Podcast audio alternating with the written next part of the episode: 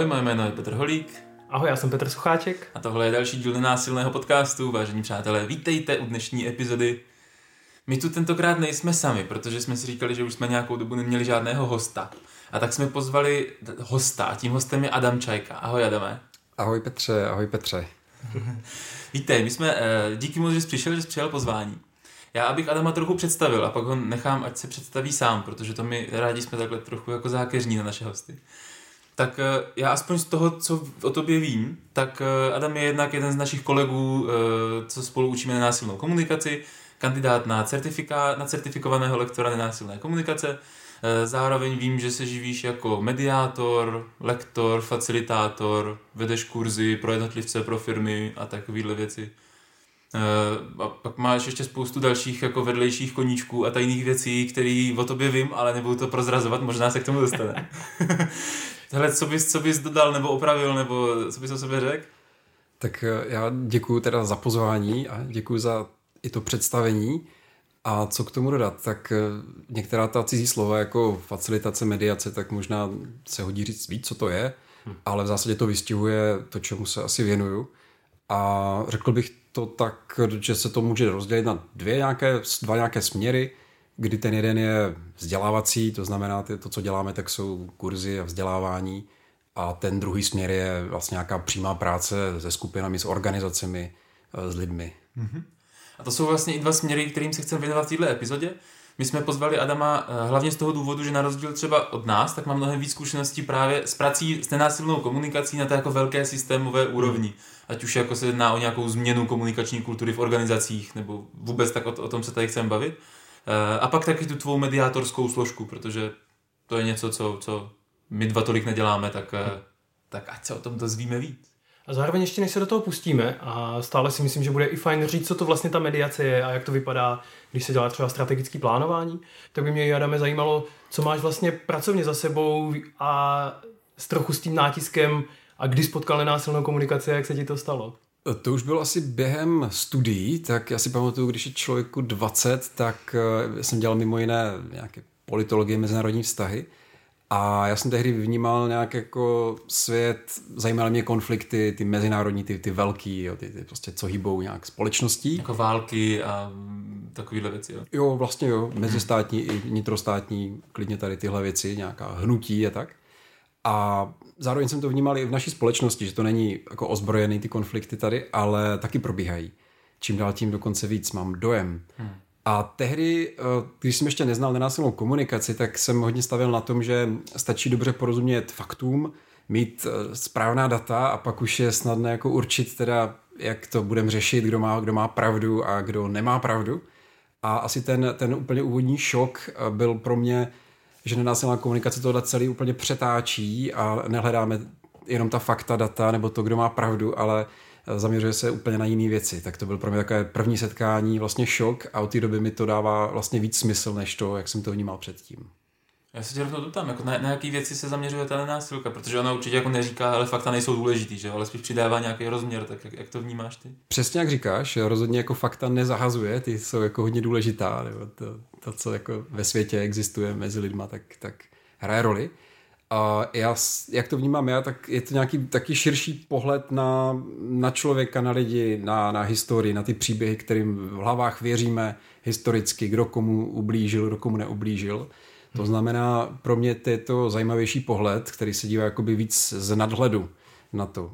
A v podstatě pak eh, není tak snadné úplně určit, kdo vlastně, kdo si začal, nebo kdo je vlastně špatný, nebo mm-hmm. kdo vlastně to zavinil, způsobil protože možná je tam spoustu kroků, které se dřív, dřív děli v našich životech, které k tomu směřovaly. Ještě se doptám, když tak se zabýváme tou tvojí minulostí, tak eh, ty než se stal tady full-time lektorem anebo mediátorem, tak si pracoval taky v nějakých organizacích a co si pamatuju, tak vlastně i s těma myšlenkama nenásilí a nenásilky to docela souviselo, tak eh, jenom pro kontext zase v našich posluchačů, ať vědí, eh, kdo vlastně na ně mluví, tak co si vlastně předtím dělal všechno. No já jsem vlastně začal eh, jako první, co mě, co mě zajímalo, tak bylo vlastně vzdělávání o nějakých tématech, která hýbou světem. Někdy se jim říká globální témata. A jsou to často věci politické nebo společenské, ekologické, nějaké, které, které prostě jsou teďka hodně aktuální. A tam jsem právě narazil na to, že nestačí fakta, ale důležité je i to, jako jakým způsobem se o nich bavíme spolu jako lidé, jak se dokážeme respektovat. Je ta komunikační složka v tom. Přesně tak, jo, jak se třeba bavit o, já nevím, eh, odlesňování a když vypustíme třeba emocionální složku, tak možná nás to daleko nepustí. Nebo vůbec bavit se o nějakých konfliktech, Izrael, Palestina, Indie, Pakistán. Ono vlastně nestačí jenom mít ten, ten výčet těch, těch čísel a tak, ale porozumět trošku širšímu kontextu, jako jak to vlastně lidé mají, když uh, zase vezmou ty zbraně a zase jdou udělat tu genocidu. Balkán nebo, nebo další příklady. Mě by ještě zajímalo, a ty říkáš, už vlastně dvakrát si zmínil, že ta nenásilná komunikace k tobě přišla, že ti to způsobilo takový jako šok nebo rozšíření perspektivy, tak jak to k tobě přišlo? Jak to vlastně potkal? Jako přečetl jsi knížku nebo spotkal někde trenéra, nebo jak, jak to bylo?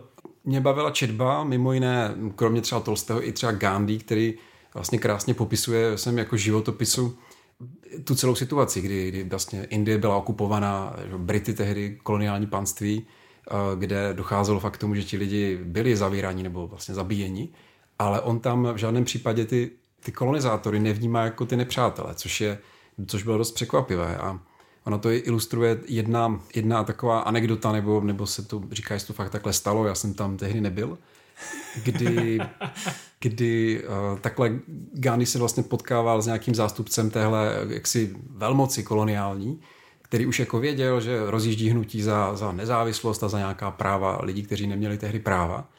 A vlastně tak se zeptal se toho tehdy mladého právníka, vystudovaného v Anglii, Gandhiho, co vlastně chcete, jako čeho chcete dosáhnout. A on odpověděl klasicky, já chci do, dosáhnout toho, že odejdete, že vlastně se vrátíte domů. No pak přišla ta otázka, ale kdo pro boha vám s tím jako může pomoct, když nemáte, nemáte armádu, nemáte vlastně nic. A ta vlastně reakce Gandhiho, která to vystihuje, on odpověděl, vy společně se vlastně um, na tomhle můžeme můžem potkat. No a vlastně o několik let později se fakt stalo to, že na světě už pak nebylo, už se nenosilo to, že mají být kolonie, takže ti Britové vlastně sami odešli po, po té válce z těch svých panství pro mě bylo hodně silné už té literatury, eh, jak vlastně vnímat svět jinak, než jako ty dobrý a ty zlí, eh, přátelé a nepřátelé, ti, mhm. kteří to dělají správně, ti, kteří to dělají, dělají špatně. Vlastně nevnímat to takhle černobíle, ale vnímat to, to mnohem šířej, takže to byla asi nějaká četba. No a pak jsem se dozvěděl, eh, na úplně jednou kratičký večer to byl, dělal to Ondráš Přibyla, promluvil nějakých jako tady o Rosbergovi a o, o nenásilce jako takové. A v tu chvíli jsem si řekl, tohle je vlastně přesně ono. Někdo to sformuloval, to, o čem pár už let jsem přemýšlel, tak někdo to má jak uchopené, to mě zajímá. A pak jsme jeli na nějaký desetidenní kurz tehdy a tak to začalo. Hezký. Hezký. Díky i za to jako filozofické ukotvení, jo, že, že v tom to je, to je vlastně super, že takže si začal vlastně četbou spíš těch myšlenek zatím a až pak se dostal k té praxi.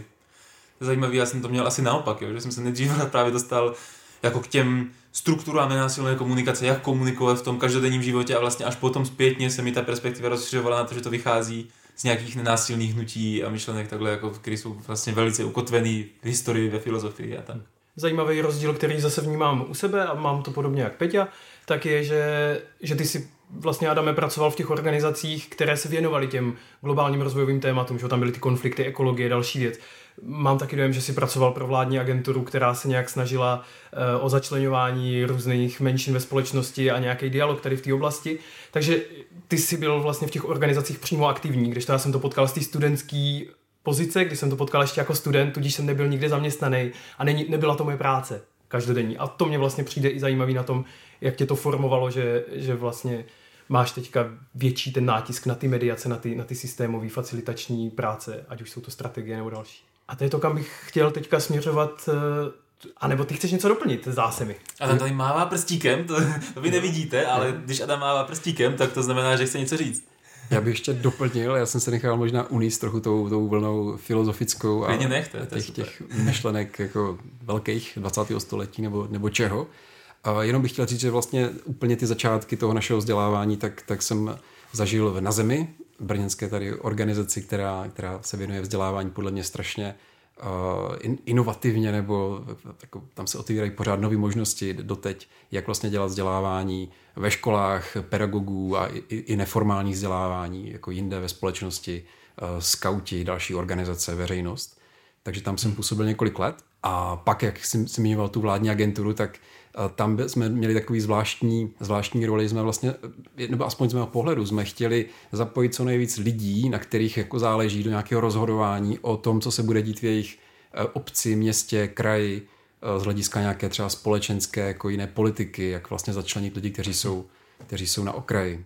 Takže to bylo takový docela velké sousto pro mě, jak vymyslet to, aby to fungovalo, když je to, hmm. je to takhle složitý.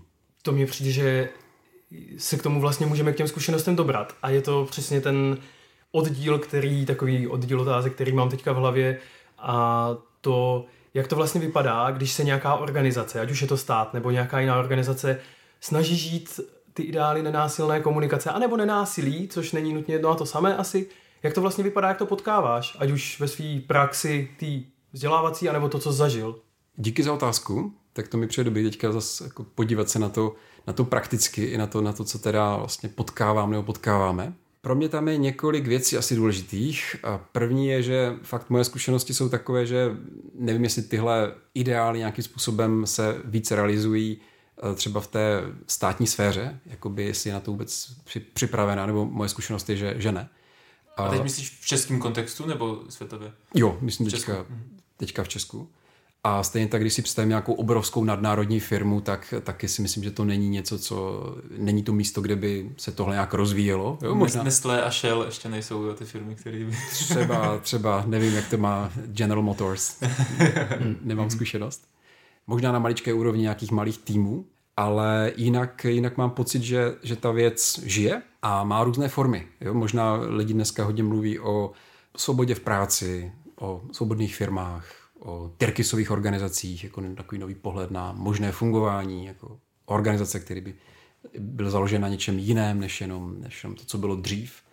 Mluví se někdy o sebeřízení nebo o struktuře, která není jako striktně jako hierarchická, jako pyramida, ale která se tak nějak splošťuje a to znamená, jenom možná to vysvětlím, to znamená, že to nemá jako jednoho šéfa, který má pod sebou vysoký management, pak je střední management a pak jsou zaměstnanci, ale že to jako rozhodování probíhá jako na jiným principu, než tady ta hierarchie. Jo, přesně tak. To znamená, lidé mají možná víc volnosti v té práci, i trochu víc odpovědnosti. Jo? Svoboda bez odpovědnosti asi nefunguje úplně. To znamená, to, toto hledání jako je nějak hodně přítomný teďka mm-hmm. ve společnosti. Možná to bylo historicky, mám, mám dojem.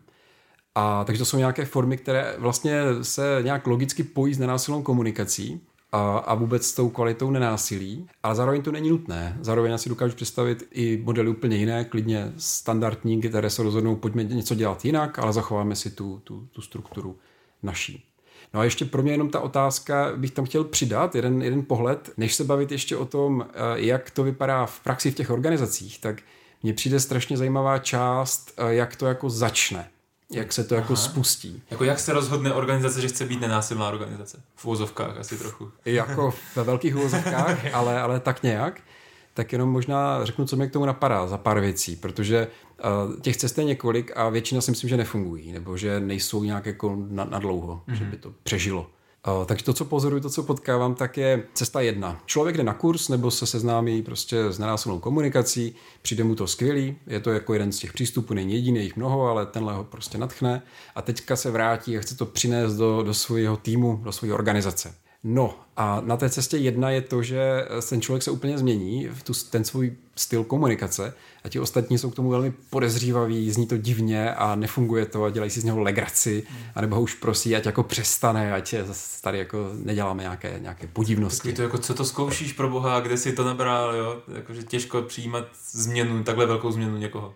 Přesně tak, to se naučil na kurzu, tady ty nové postupy. Pojďme schůzkovat jako vždycky. Mm-hmm. Takže to je nějaká cesta jedna, která nevede moc daleko. Další případ je, kdy ten člověk, většinou ten, ten jeden nebo třeba dva, tak nějakým způsobem se v tom jako fakt jako upevní, nebo, nebo myslí to skutečně vážně a je to doprovázeno i tím, že ať už z toho kurzu, nebo třeba úplně odinut, nebo tím, jakou prostě mají osobnost nebo životní zkušenosti, tak tím, že ten impuls eh, dělat něco jinak je tak silný, že si to ustojí a pak si lidi všímají v těch organizacích, hele, s nima se docela dost dobře jedná, mm-hmm. s nima se vlastně hodně dobře schůzkuje, s nima se dobře zpracuje. Takže mám pár takových asi případů, kdy ten jeden nebo dva lidé, kteří skutečně si to ustojí a, a ukážou to v podstatě ne slovy, ale tím, jak, jak se chovají, Takže to tady působí taková jako lehká, lehká vliv na to okolí, které říká, tak mohli bychom to nějak jako zkusit, když to s nima je takový. Takže oproti té jedničce je to jakože ten člověk nebo dva si řeknou, hele, možná jsem pro vás divnej, ale zůstanu, protože vnímám, že to má smysl. A po čase ti lidi si řeknou, hele, on možná jako nám připadal trochu divnej, ale ono to fakt má výhody. Jo. A začnou vlastně tomu věřit a získávat důvěru v to, že to je něco, co by možná mohli chtít taky. Jo, jo, mm-hmm. jo, je to tak? A má to potom ten potenciál šířit se do té organizace? Jakože to je nějaký precedens něčeho, co má takový nakažlivý v tom dobrým slova smyslu mm-hmm. potenciál? No, to je ještě cesta 3 a cesta 4, tak to, zkusím to ještě nějak doplnit. Jinak ještě k té cestě 1, tak eh, to, co se často děje, že člověk si odnese z těch workshopů nebo z knih eh, čtyři kroky nenásilné komunikace a ty pak tak často, jak to jde, začne používat v té práci a je docela velká pravděpodobnost, že lidi to bude štvát, že bude pořád ty čtyři kroky tam eh, takhle jako přidávat jako až jako mechanicky. A u toho, u toho druhého případu, kdy ti lidé naopak eh, spíš eh, mají tu důvěru a ten, ten respekt, tak oni spíš než ty čtyři kroky, tak si vezmou něco třeba hlubšího, nebo něco, co je blíž tomu, k tomu důležitému. To znamená, zase není to jenom o těch slovech, není to o tom, že já nějak komunikuju a pak to vypnu, ale o tom, jak tam dokážu být. Takže znám pár takových lidí, kteří uh, to v té organizaci nějak jako šíří. No a pak jsou ty další cesty, kdy se třeba tým, třeba minulý týden se to stalo například, kdy se nějaký tým celý rozhodne jako celek, že chtějí něco změnit. A chtějí... Cesta 3. Cesta 3. Cesta, cesta 3 tým. Přesně, přesně. Cesta 3, která podle mě eh, je často neúspěšná, když ten tým tam je, protože to šéf chce, takže protože to mhm. vedení prostě přikáže tak pak je to velmi těžké v té naší pozici těch, těch lektorů jako udělat něco, něco reálného, když lidé mají takovou jako nedůvěru. Takže většinou půl dne možná strávíme tím, že získáme důvěru jako normální a, a ne, nebojujeme o tom, jestli to je nebo není nějaké, nějaká forma tlaku na ně. No a pak se to, se to dá nějak dělat, ale úplně ten ideální způsob je, když ti ti lidé, ten tým v podstatě jako si pojmenují, co, že vlastně chtějí něco jinak v tom, jak spolu jsou, jak komunikují, jak, jak schůzkují, jakým způsobem řeší třeba spory, jakým způsobem řeší nějaký, nějaký křivdy a mají chuť to najít. To znamená, pak je to ideální se potkat jako s celým tím, tím týmem nebo organizací a začít na tom pracovat společně. Já vlastně mám zkušenosti s tím, co si říkal u toho bodu 3, jo, že že nedávno jsem měl na zakázku, která vlastně byla jako několik dní s jednou organizací a byli tam samozřejmě lidi, kteří tam, jako vlastně to zajímalo, byli tam lidi, kteří tam byli, protože to šéf řekl. A vím, že, že já jsem to fakt jako počítal a že až třetí den dopoledne někdy, a to bylo jako navazující po týdnech, jsem u těch lidí začal vidět jako zárodky změny, které se začaly jako otvírat tomu jako aha, tohle, tohle by mohlo být vlastně hmm. zajímavý. Jo, že do té doby to bylo jako, tak se na školení, ale vlastně mě to nezajímá, nebo jakoby nevěřím tomu, že to, jako přesvědč mě. A že fakt se to jako, pod, ale že jsem měl pak rozmluvil z toho, že se to daří, že jsem viděl takový ty malý jako openingy, to otvírání toho, jako aha, tohle vlastně trochu fakt dává smysl, co ten člověk říká, to možná chci taky. Jenom pro moje vyjasnění, tohle byla cesta čtyři, jo? Potkám se s týmem, který autonomně něco chce změnit v té své komunikaci a to je to, co má velký potenciál pro ty firmy. Je to tak? Já to tak vnímám, no. Mm-hmm. Takže to... ještě mě, mě zajímalo jako zopakovat ty cesty, jenom ať to, že to prostě prostě hrozně zajímavý. Aha. Jako jak to z tvý zkušenosti v těch firmách nebo v těch organizacích začíná. Cesta jedna je, že přijde jednotlivec a snaží se to přinášet, je divnej a tím to skončí. Cesta dva je, že přijde jednotlivec a ustojí si to a postupně začne ukazovat ostatním, že to má smysl.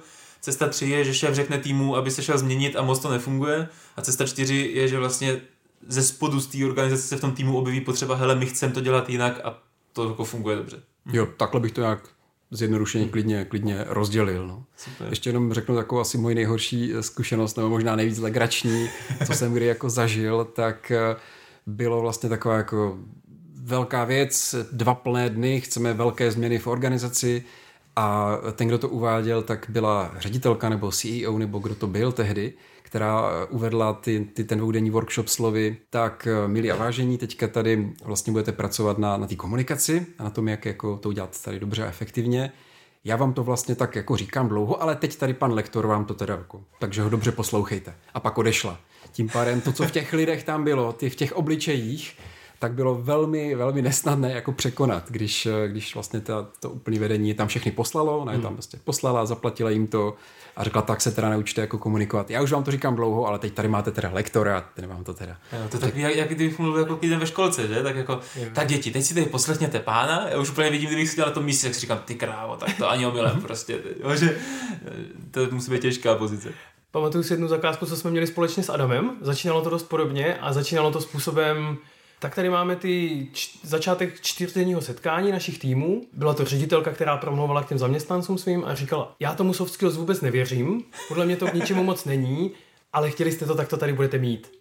Tak, eh, tak jsme se tak hezky na sebe usmáli a říkali jsme si, jo, tady bude hodně práce, to bude zajímavý, to bude, tady bude hodně témat žitých, přímo to může účastníci přinášet, můžeme trénovat od rána do večera.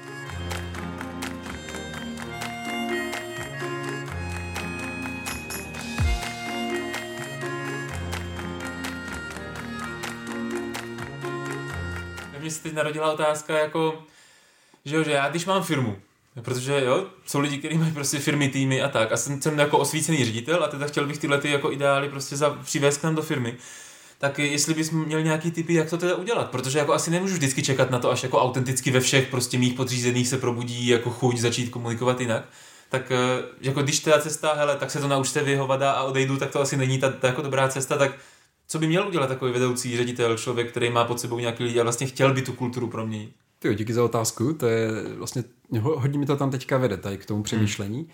Jako první věc, která mě napadá, je skutečně zjistit, jestli ta nenásilná komunikace je to právě nebo ne.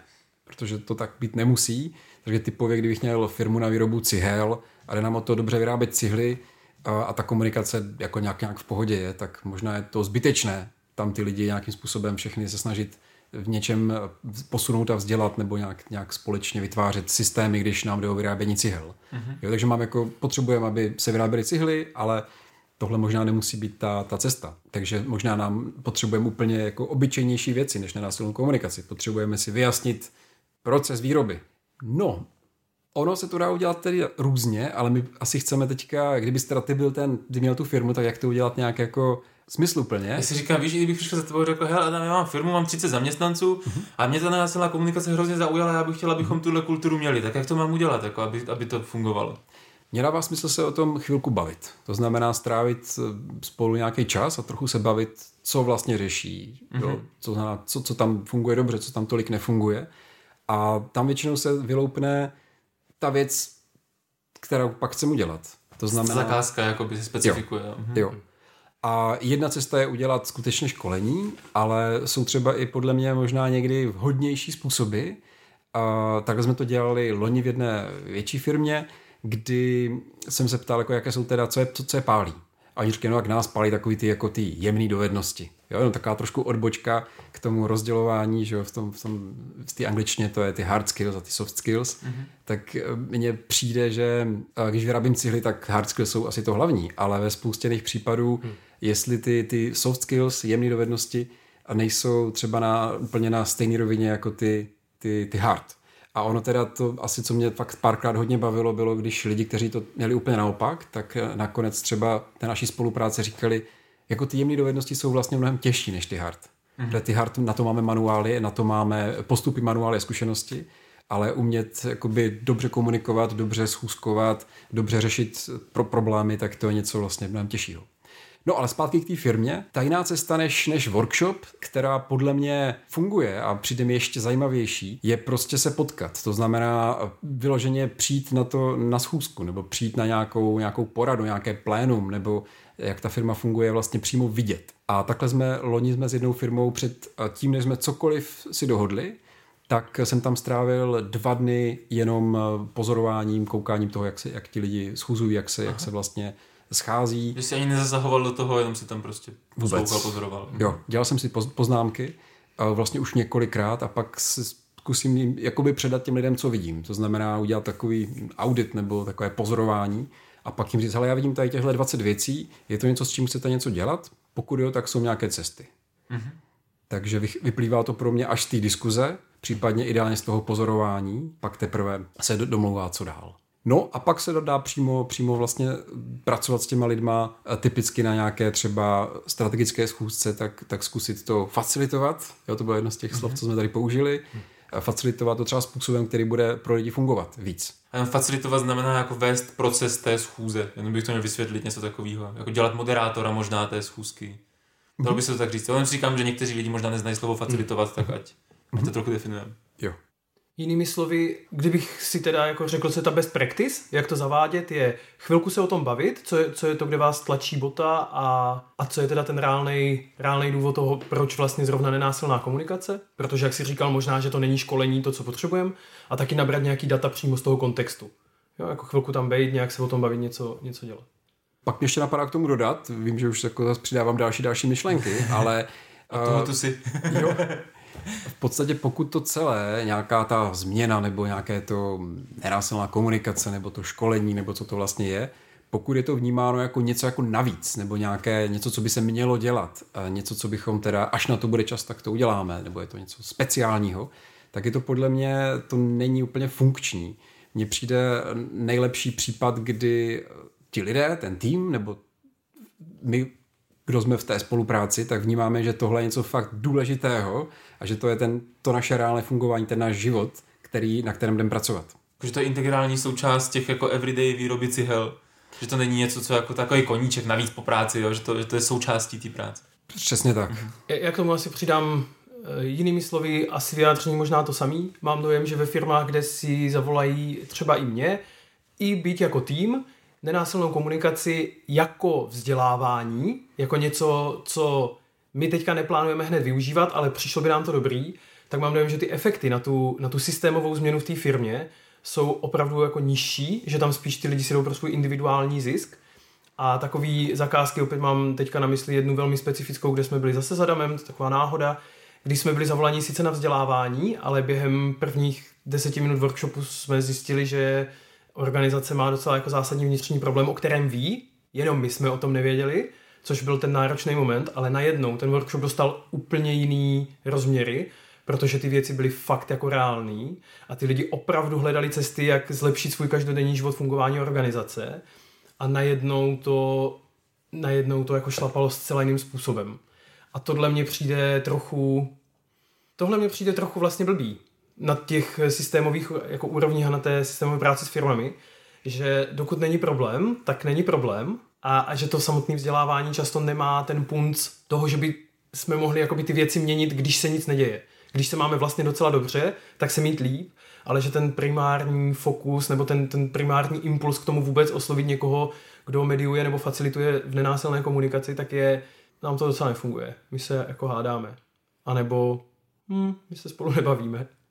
Tak to je někdy divný. Díky moc, teďka ve mně ožili vzpomínky na tady tu naši společnou eh, zakázku, tak tam tam to bylo hodně dobrodružné. Já jsem chtěl ještě dodat, že mně vlastně přijde, eh, když se nás lidi ptají, co vlastně děláme, nebo co já dělám, tak v těch pár slovech to je strašně také obecné, lidi tomu vlastně nerozumí. Eh, a já to úplně chápu, že to jsou prostě pojmy a abstraktní a cizí slova. Takže mně přijde dobré, když se fakt něčeho dosáhne poměrně rychle a to se děje. To znamená, když to jde vidět. Ten příklad je, kdy lidé třeba začnou mít schůzky jinak, eh, takže nejsou všichni otrávení z toho, jak tam spolu fungují, ale že to má třeba nějaký lepší spát a lepší, lepší smysl, nebo víc to ty lidi zapojí. Nebo si může stát to, že se dojde k nějaký změně, která vlastně není úplně těžká a když tam přijdeme zvenčí, tak ji můžeme s nás vidět. A nebo teda pak v té extrémní situaci, když je tam nějaký zamrzlý konflikt, který v podstatě bere čas, bere energii lidem a působí špatně, a když, pokud se s tím dokáže jakoby pohnout, tak je to asi, asi ideální jako takový ne důkaz, ale takové, aha, tohle něco dělá. Takže já mám takové jako tři pohledy na to, co se dá pro tu organizaci nebo firmu udělat. Ta, ta první vlastně, jak říkal Petr, tak je skutečně taková jako prevence. To znamená podívat se na tu dynamiku té skupiny, na to, jak funguje spolupráce, jak nám funguje to, jak, jak, jak spolu jsme a třeba se dá najít, co jde vylepšit, jak nám může být ještě, ještě líp, aby třeba lidi neodcházeli, nebo když odchází, tak aby to třeba řekli, nebo aby nenastávaly zbytečné komplikace.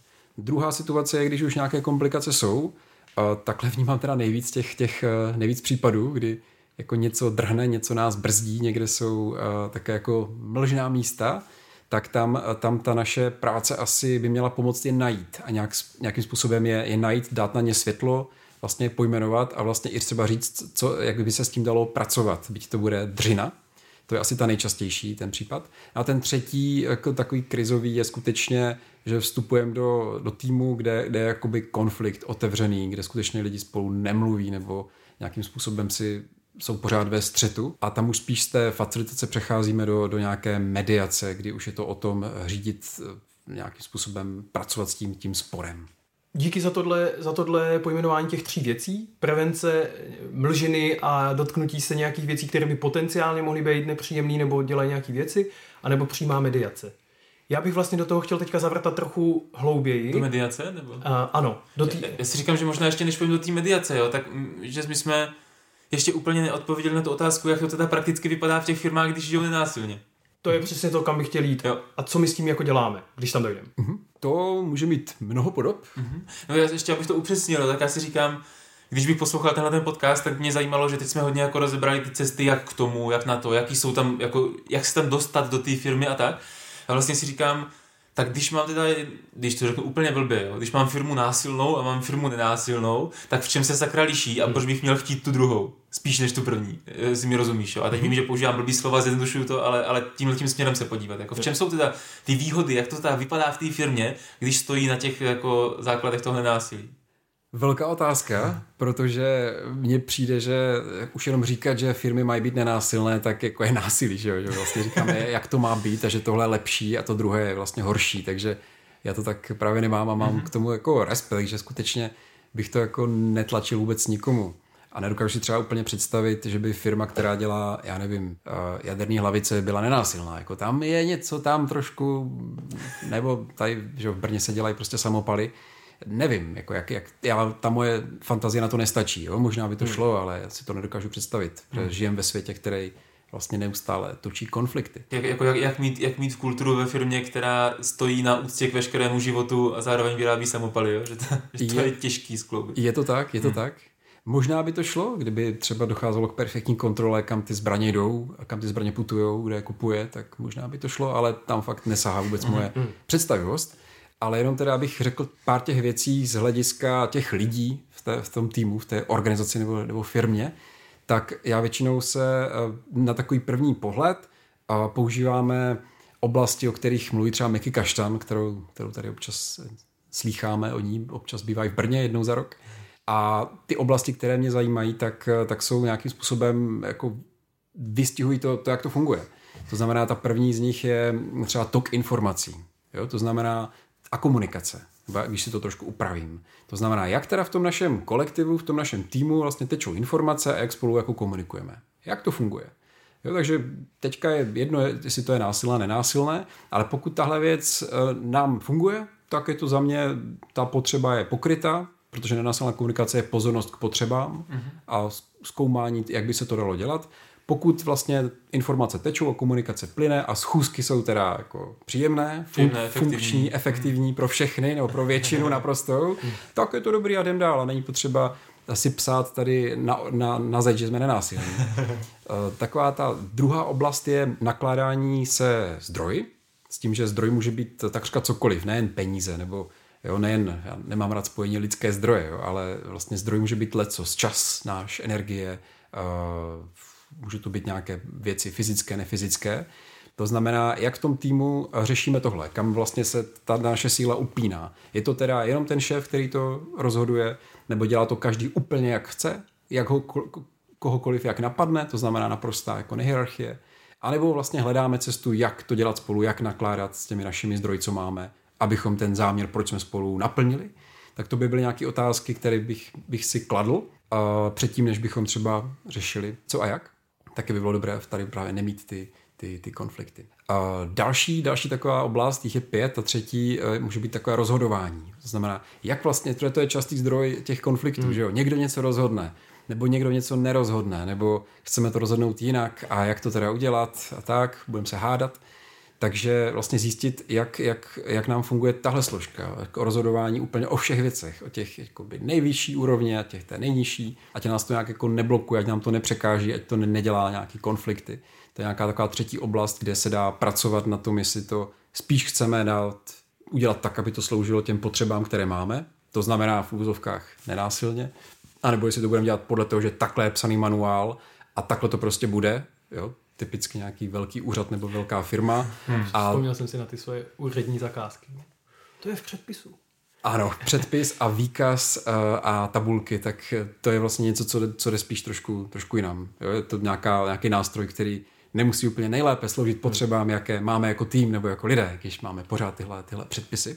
A další ta oblast je, čtvrtá, je eh, zpětná vazba. Jo? To znamená tam, kde se třeba to rozhodování udělá paseku nebo kde máme nějaký, nějaký nešvar, nesvár, pardon, tak eh, je dobré to nějak jako vidět a reflektovat. Jo? Zpětná vazba vlastně pr- proces, který podle mě celá příroda, planeta tak funguje na, na bázi zpětných vazeb, ekosystémů a eh, tohle, tak i, i lidé my, tak máme taky nějakou přirozenou zpětnou vazbu, kterou buď v sobě budeme dlouho držet a nebudeme si ji říkat, nebo naopak ji budeme plivat jako oheň na všechny, v čem jsou jako špatní. Takže tohle je další oblast, kde se to podle mě láme, jestli to děláme zase, jestli to prostě vůbec děláme, protože v hodně týmech se to moc nedělá. Nebo když se to dělá, tak se to neudělá vůbec jako funkčně.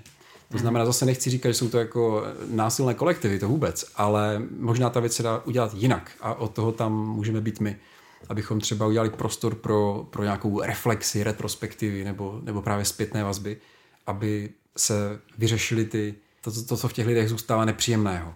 No a úplně poslední ta kapitola je vlastně řešení těch konfliktů, když už fakt jako vypukne, když ani ta zpětná vazba nezafunguje, tak pak jak vlastně řešíme konflikty, jak řešíme odcházející lidi, jak řešíme uh, půl milionu mezi dvěma lidma, jo, což se děje docela často. Nebo jak vlastně mhm. řešíme tady, tady tam, kde se láme ten chleba. A zase, pokud ta firma to vlastně rozhoduje hlasem třeba jednoho člověka, který má nějak tu autoritu, může to být funkční, anebo nemusí. Jo? Jsou různé způsoby, jak řešit konflikty, jak přistupovat ke, ke spravedlnosti.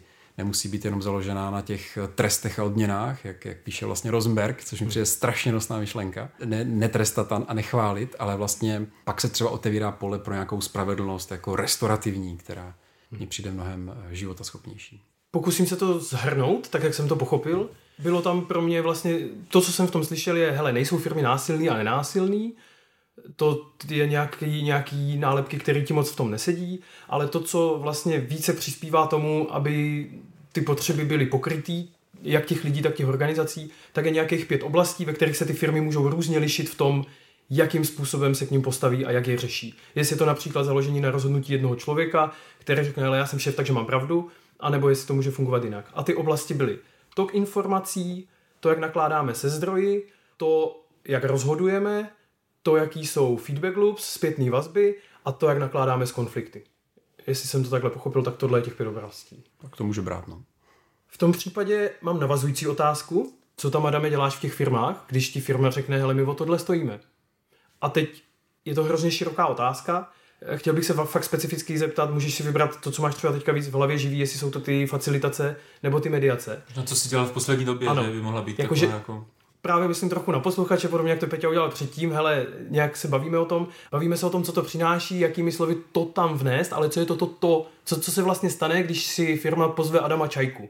Jak to vypadá? Uh-huh. Nebo třeba Petra Sucháčka, nebo třeba Petra Holíka. To zejména, no, to, to, to bych doporučil. jo, jo, rozhodně. Tak já zkusím na to odpovědět nějak jako, uh, nějak to jako pojmou, což hmm. bude asi strašně těžký, abych tady nemluvil zase moc dlouho. Ale kdybych to měl říct úplně uh, na základě zkušenosti třeba z minulých týdnů, takhle po té epidemii, co tady proběhla, tak uh, já mám dojem, že to, co se tam děje zejména, je vytváření nějakého času a prostoru, kde jsou věci jinak. Buď v té firmě to je, nebo zase organizaci, je spoustu typů, nejen firmy. A buď je to tam už ošetřeno a ti lidé dokáží přepínat ty kontexty a dokáží někdy i řešit to, jakým spolu je, jak se jim spolu spolupracuje, mm. což není teda to, co bych úplně často potkával. A pokud právě ne, tak to, co tam já dělám, nebo mám dojem, že dělám, je, že vytvářím čas a prostor, kde se dějí věci jinak. A většinou by se to dalo i říct, že to je takové jakoby zpomalení nebo takové vlastně zastavení, a není to v podstatě schůzka operativní, kde je hmm. deset úkolů, které se musí vymyslet. Vě- většinou, co se tam děje, a je to dost zajímavé, je, že oproti takřka všem ostatním schůzkám, například nemáme mezi sebou obrovský stůl, jakoby pevně zabudovaný, hmm. a na tom stole ti lidi nemají ty, takhle ty počítače okolo. Jo? Takže to je první věc, kterou chci, aby a když se jdeme bavit o, o komunikaci nebo o systémech nebo o spolupráci, tak aby mezi náma nebyl ten obrovitánský stůl s těma kabelama, s těma počítačema, nebo tam všude ty, ty věci, ale aby ti lidi seděli jako blíž, to znamená třeba, aby se na sebe mohli dívat, aby se jako viděli. To znamená, je to nějaký zpomalení, zastavení, No a pak je to už o té naší facilitaci, kterou zase buď můžeme držet jako jemně, pokud děláme prevenci, nebo potřebujeme být důslednější, pokud vychytáváme ty věci, které tam nějak jako vadí lidem, lidi, hmm. lidi nějak pálí, no a nebo potřebujeme být jako ještě důslednější, když je tam už konflikt.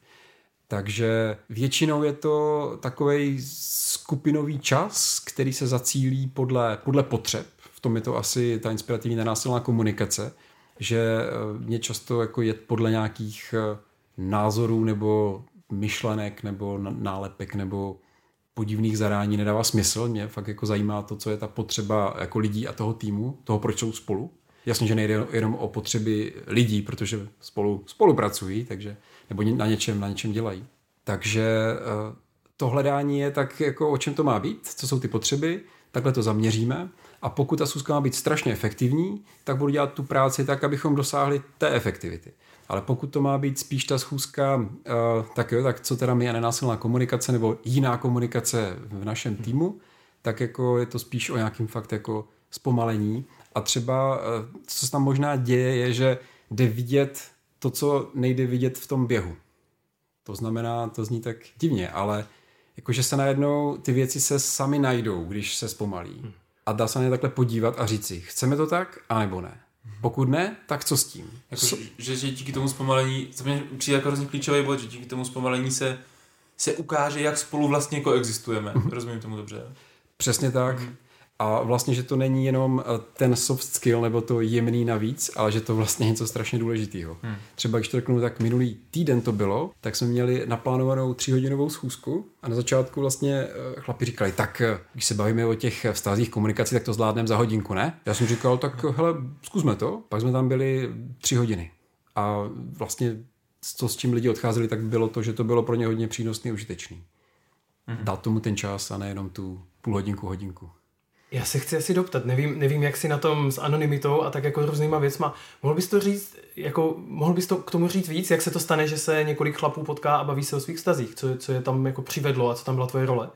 Já to, když to byli chlapi, tak to jako se tak stalo, ale je to asi o tom, že když má prostě nějaká skupina problém, tak buď s ním může žít, jo? nebo bude eh, sedít to, že lidi budou odcházet z té skupiny, z té firmy. Hm.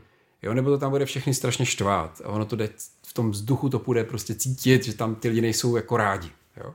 A možná to dotáhnou až do toho, já nevím, důchodu a, a pak půjdu do důchodu. To je jako, to se může dít. Ale pokud teda je tam, je tam ten problém, tak eh, většinou, když teda někdo ho chce řešit, tak to a zkouší to sám a třeba to nejde, tak pak asi se obrací na nějakou pomoc z, zvenku, což můžeme být třeba my. No a ta jak jsme se bavili před chvilkou, jo, před nějakou dobou, tak eh, vlastně teprve v té diskuzi a v tom bavení se tak vlastně zjistíme, co je to, co by bylo dávalo smysl. Jo, a to není to, že by všichni měli začít používat nenásilnou komunikaci, určitě. Jo, tak občas někdy zní zadání, mně to přijde trochu děsivé, aby všichni hmm. od teďka začali používat nenásilnou komunikaci. Tak to ne, ale teď jsem se trochu ztratil. jo, ale je to spíš o tom jako nalezení té společné cesty, která nám všem bude fungovat.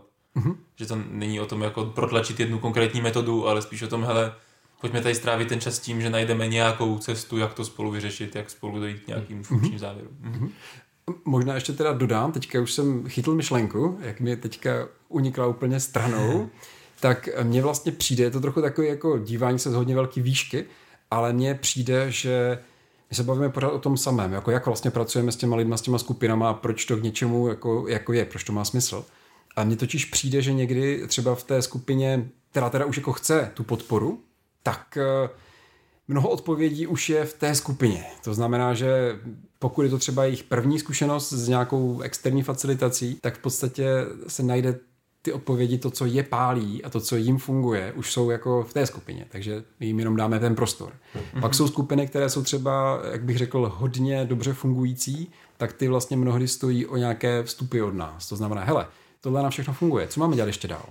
a tam se dá bavit o těch dalších věcech. Ale velmi často třeba stají s těma jo, chlapama, kteří říkali, hele, tak jako na nějaký vztahy, tak to stačí hodina, ne? Tak eh, tam vlastně ty odpovědi byly, byly v nich, tam nebylo potřeba jim něco jako říkat nebo tam nějaké něco přinášet, tam bylo potřeba udělat úplný základ. Hele, tak co nám tady spolu vlastně, co nám funguje dobře, co nám jako plyne a kde máme zádrhely a co chceme vychytat. No, my jsme si to vlastně poslední rok neřekli, tak aspoň Takže si to chápu správně, tak vlastně jde o to poskytnout těm lidem čas a prostor a nenechat je z toho utéct. Jo, jako by vlastně věnovat tomu tolik času, kolik je to potřeba a navíc ty jsi pak zodpovědný za ten proces a někdy přidáváš obsah, to je tam, kde to ten tým ocení, ale někde vlastně jediný to, co je potřeba, je vlastně jenom mít ty fixy, mít ty stopky a být připravený pomáhat, facilitovat ten proces a klást tu chytrou otázku. A vlastně to není tak často výuka NVC, ale je to spíš používání NVC v tom procesu.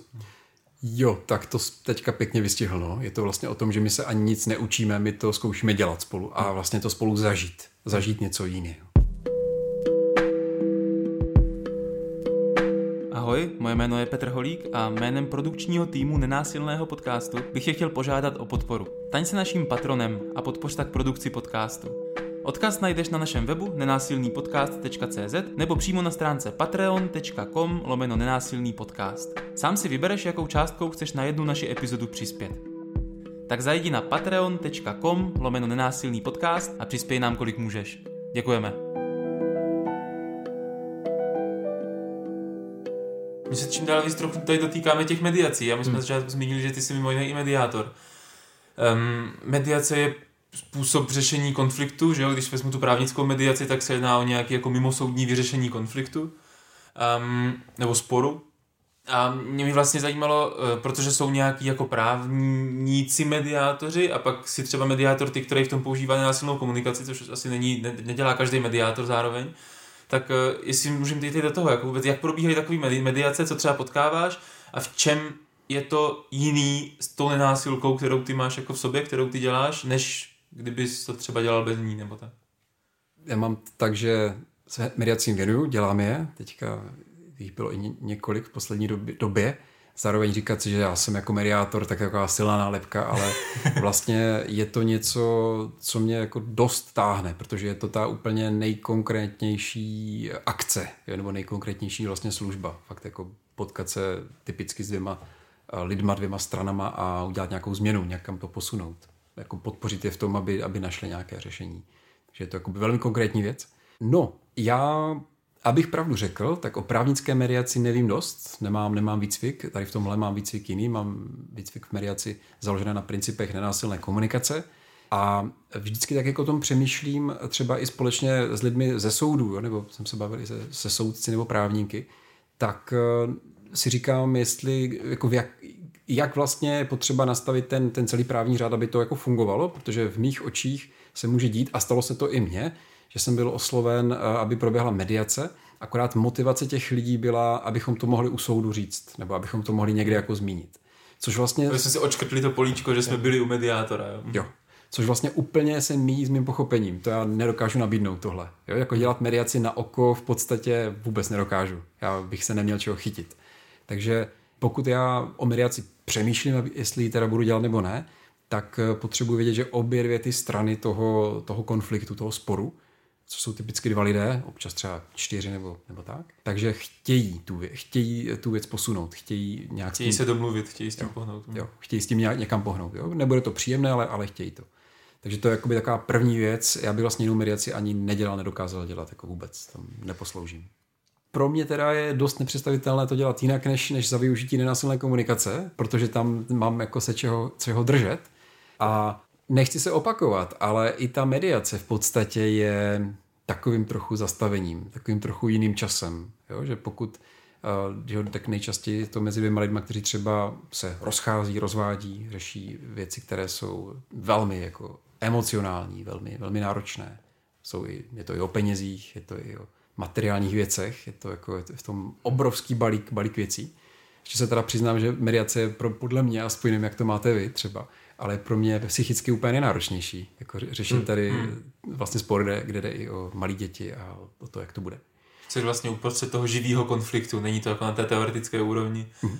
Že na workshopech často pracujeme s tím, tak si pojďte vzpomenout na nějaký konflikt a pak si ho tu jako rozebereme a ukážeme si na něm nějaký principy, když to tady jsi jako uprostřed, uprostřed toho mm. jako hořícího vulkánu zrovna. Mm. Mm. Takže jo, chtěl jsem jenom říct, že tahle je to taková nej asi nejnáročnější věc pro mě a zároveň mě hodně baví. A, a to, co teda co děláme, nebo to, co, o čem to celé je, je v podstatě udělat prostor a čas, kde ty dvě strany, ti dva lidé eh, se potkají trochu jinak, kde to bude, se to zase zpomalí a kde v podstatě se pokusí eh, porozumět tomu druhému. Eh, ono to zní banálně, ale mně přijde, že jsou takové jakoby dva kroky a většinou se děje ten druhý, že lidi chtějí jakoby věc vyřešit. To znamená, pojďme to už jako vyřešit, pojďme už z toho ven, pojďme to teda rozhodnout, pojďme říct, kdo má pravdu a kdo, kdo nemá pravdu. Jo? To je vlastně standardní krok. A já vlastně v té mediaci tenhle krok jeho pojmenuju, že bude úplně až jako na závěr, že ho budeme dělat až, až jako úplně nakonec. Protože krok jedna je, hele, pojďme se pochopit. Jo, a to neznamená, že se staneme nejlepšími přáteli, to absolutně ne, jo, to se nestane. Ale pojďme si porozumět těm pohnutkám historickým, těm, těm motivacím a tomu vlastně těm příběhům, ve kterých jsme byli, které vedly k tomu, že teďka se nesnášíme, nemůžeme se, skáčeme si do řeči, nechceme se vidět, ale pořád musíme něco vyřešit spolu. Mm-hmm. Takže vlastně ty lidi tam takhle jakoby se snažím vracet a držet dlouho u té fáze pochopení, porozumění a pak teprve se jde, jde něco vyřešit. My jsme o tom trochu mluvili vlastně v minulé epizodě a jako několikrát jsme to tu zmiňovali, že že máme, nebo lidi často mají tendenci hrozně jako rychle skákat k tomu řešení, k tomu teda až už to bude, k tomu, jak to teda uděláme. Mm-hmm. Takže často hrozně moc pomáhá v těch konfliktech právě to, co popisuješ, jako zpomalení, hele, pojď se nejdřív pochopit teďka nenásilka ještě říká, pojď se pochopit na úrovni potřeb, že jo? Pojď se mhm. pochopit, co v tom ty, jako ty potřebuješ, co v tom já potřebuju. A následně až z tohoto pochopení se pojďme bavit o, o nějakých jako strategiích, o nějakých možnostech řešení. Jo, jo.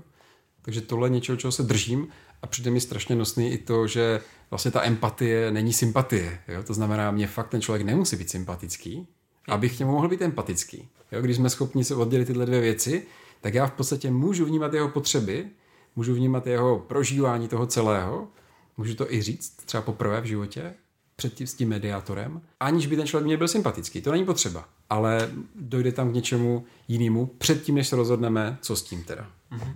Vytáhl bys z paměti nějakou tvoji oblíbenou success story, tady z té mediace? Protože si dovedu představit, i si říkal, je to psychicky náročný, je to proces, který nejspíš trvá v čase, tak eh, že bychom se podívali na nějaké benefit toho, když se to povedlo? To je vlastně hodně vtipná otázka, protože já velmi brzy po té, co skončí ta mediace, ideálně i hned, tak přerušu kontakt. Protože pak, když probíhá ještě další komunikace, tak nějakým způsobem, já jsem tam byl prostě v roli, která, která je vlastně něčím zvláštní, já jsem tam jako byl pro ty lidi a nebyl jsem tam sám za sebe nějak, až tak. A máme nějaký speciální vztah a mě dává smysl ho, ho přerušit nebo ho, ho jako nepřed... I, i ty, že typicky já vlastně jsem schopen mediovat pouze pro lidi, které neznám. Jo, pro vlastně moji rodinu, moje přátele bych to nemohl dělat, protože bych nebyl prostě, nemohl být, nejsem robot, abych byl nestraný. To znamená, já ty lidi neznám. Když skončíme, tak eh, vlastně už nejsme v kontaktu, protože to takhle dává smysl. A pak občas slyším, jak ta věc pokračuje. Akorát, když to řeknu úplně jako banálně, tak eh, ten výsledek pro mě není tak důležitý, protože já vlastně nevím, jestli pro ty lidi je lepší se mít střídavou péči nebo, nebo ne. Jo? Jestli se mají rozvést nebo ne. Protože to, to je asi ten pohled eh, té naší mediace, že to je na nich. A já, jim, já potřebuji dělat úplně všechno pro to, aby oni měli ten čas a prostor to najít. Najít spolu, zkusit to tak nejlépe, jak to jde, jako vyřešit za sebe, ale nejsem tam ten, kdo to rozhoduje, jak to bude. A to, jestli se oni rozvedou, je to špatně, nebo jestli to je dobře, tak to já vlastně vůbec nevím. Mm-hmm. Takže kdybych měl říct success story, tak eh, nemůžu, nebo ne, nechci ani říct nějakou, která má tady to vyústění, protože kdo ví, jak to bude za rok, za dva. Ale ta success story asi pro mě je, když eh, si lidi po nějaký třeba řekněme tři čtvrtě hodině přestanou skákat do řeči. Ta success story vlastně začíná, kdy jako kdy vlastně pozoruju fyzicky v těch dvou, že se něco mění. Jo? Například, že se najednou jako jinak sedí nebo ta success story je vlastně o tom, kdy třeba příklad je, když v mediaci typicky lidem pomáháme se slyšet. To znamená, ptáme se, hele, co vlastně slyšíš, že, že on říká? A když, když, ta, když ta věta je, No tak eh, on říká, že nesnáší moje kamarády. Ale ta věta, která zazněla, byla o tom, že bych chtěla vědět nějakou dobu dopředu, než bude večírek. Takže se, se jakoby zase zpomalíme a řekneme si, takže co to znamená? Tak ty bys jako chtěl, chtěla mít možnost jako předvídat to, než tam půjdou lidi u vás doma. Je to tak? Jo, přesně tak. Co vlastně slyší, že ona říká? No, že jí vadí, že si zvu kamarády. Hm, to není úplně o tom. Ale pak, když najednou dojde k tomu, že ten člověk řekne, aha, tak ty bys vlastně chtěla jako mít jistotu, že doma je uklizeno a že víš, že se ta akce bude dít, než se stane? Jo. Takže to jsou takové jakoby malé success story, kdy se ti lidi jakoby potkají a uh, já si nechci fandit, že to je jako mnou, ale to, jak jim to dlouho trvá, znamená, že to možná ještě předtím úplně jako nedosáhli tady toho, že by se vlastně slyšeli. Takže to jsou takový jako malý kousky. Ve mně se trochu uh, vyrojila taková metafora, že to co, to, co ty, to, co ty říkáš, že success story není ten výsledek pro tebe, že to ty ani nevidíš a možná ani nechceš, ale že to, co je ta success story, je, že z něčeho, co bylo zaseklý, takže tam vidíš nějaký buď takový rozstávání, nebo nějaký jako pohyb někam. A že tebe moc netrápí to kam, ale že ten pohyb je jako v souladu. A myslím si, že ještě jako nenásilná komunikace by řekla, až, že dochází k nějakému jako napojení na život, že, když se vrátím do té filozofie. Mm-hmm. Že z toho, že jsme jako odpojení od sebe sami, samotný od toho druhého, jsme si nepřáteli, tak najednou mezi námi jako proudí nějaký pochopení, vnímám toho tu protistranu jako člověka a nejenom jako toho největšího hajzla pod sluncem a, mm-hmm. a celý tohle se začne tak jako lidsky rozhýbávat, tak to si dokážu představit, že jsou ty momenty, které ti asi dělají radost, ne? Nebo jaký to je pro tebe, když se tohle dáš? Mm. Je to strašně dobrý, je to strašně příjemný a hmm. zároveň to člověk jako moc nedává až tak znát tu chvíli, ale je to takové nějaký, nějaká zpráva, ty má to smysl. Yeah. No. Hmm. A ještě jedna jediná věc, která se děje buď na konci toho prvního sezení, pokud se děje, nebo třeba až u druhého, tak když vidím, že najednou lidi mají chuť hledat řešení a myslí na toho druhého, kterého nemají rádi, jo? kterého fakt jako nemají rádi, tak to je takový, jo, to je, to je jiný. To teďka není taková ta poziční válka, že tady je můj zákop, tady je tvůj zákop, jo, ale je to takové, tak jako co kdyby to bylo takhle a najednou otevřu ještě prostor a aby to bylo pro tebe v pohodě, tak eh, ještě něco uděláme. Takže to je taky takový docela dobrý znak, eh, ke kterému vždycky nedochází, nebo to trvá, ale když, když tomu už dochází, tak už jsme docela v dobré fázi. No. Mm-hmm. Díky. Pomaličku bych šel k závěru epizody. To, co jsme dneska zatím zvládli s naším hostem Adamem Čajkou, bylo trochu představit a to, jak se k nenásilce dostal, čím vším prošel. Pak jsme se bavili o tom, jak se nenásilka dostává do organizací a že to je nějaký důležitý moment, jak se tam dostává, protože některé momenty fungují a některé fungují míň. Pak jsme probrali to, jaký je rozdíl mezi eh, násilnýma a nenásilnýma organizacema a proč tohle rozdělení nemá smysl, jaké je těch pět klíčových otázek. Nemá, no. Teď jsme se trochu bavili o mediacích. Adame, nemám žádný další specifické otázky, ale zároveň bych ti chtěl dát prostor, jestli máš nějaký jako svoje zamyšlení nebo poselství nebo něco, co bys chtěl pro svoje osobní do uzavření tady ty epizody a toho povídání o tom něco vzkázat i lidem nebo tady majitelům organizací, jako je třeba Petr Holí. Já jsem to, já jsem to říkal Evě Malířové, když tu byla, jakože uh-huh. máš teď možnost prostě ke všem těm jako miliardám lidí, kteří si budou poslouchat ten podcast, jim říct jako ta slova Adama Čajky, tak uh-huh. co by to bylo? Takhle úplně jako bez nátlaku, v pohodě, jo. Mm-hmm. Žádný stres na tebe. jo, to je teda vůbec nic s tím žádný teďka tlak, ani časový, ani žádný jiný tlak. My se snažíme jako právě vytvořit ten prostor, Bezpečný, že ty věci můžou dít, zpomalujeme, zpomalujeme. Abys to klidně mohl během pěti vteřin říct. Taková success story, aby to byla hmm. na ten podcast prostě. Jo, jo. tak já řeknu nějaký třeba Koan. Jo, jediná válka, která existuje, je válka proti představivosti. Tak to je takové jako to, co mě hodně inspiruje už hodně let. Řekl to hmm. Gary Snyder. Zlatý Gary. Snyder. Hmm. Adame, tak jo, díky moc za tenhle rozhovor, díky, že jsi přijel pozvání k nám do podcastu. Díky moc a já přeju všem posluchačům, aby dostali zase inspirativní myšlenky a zejména pokud máte nějaký týmy a nebo nějaký firmy, tak doufám, že vám to dalo nějaký inspirace na přemýšlení, jestli třeba některá z těch pěti oblastí není něco, na co se můžete podívat sami a možná k tomu nás zatím vůbec nepotřebujete, ale je to něco, co mně přijde, že je zajímavé nad tím uvažovat. Mějte se krásně. Ahoj. ahoj.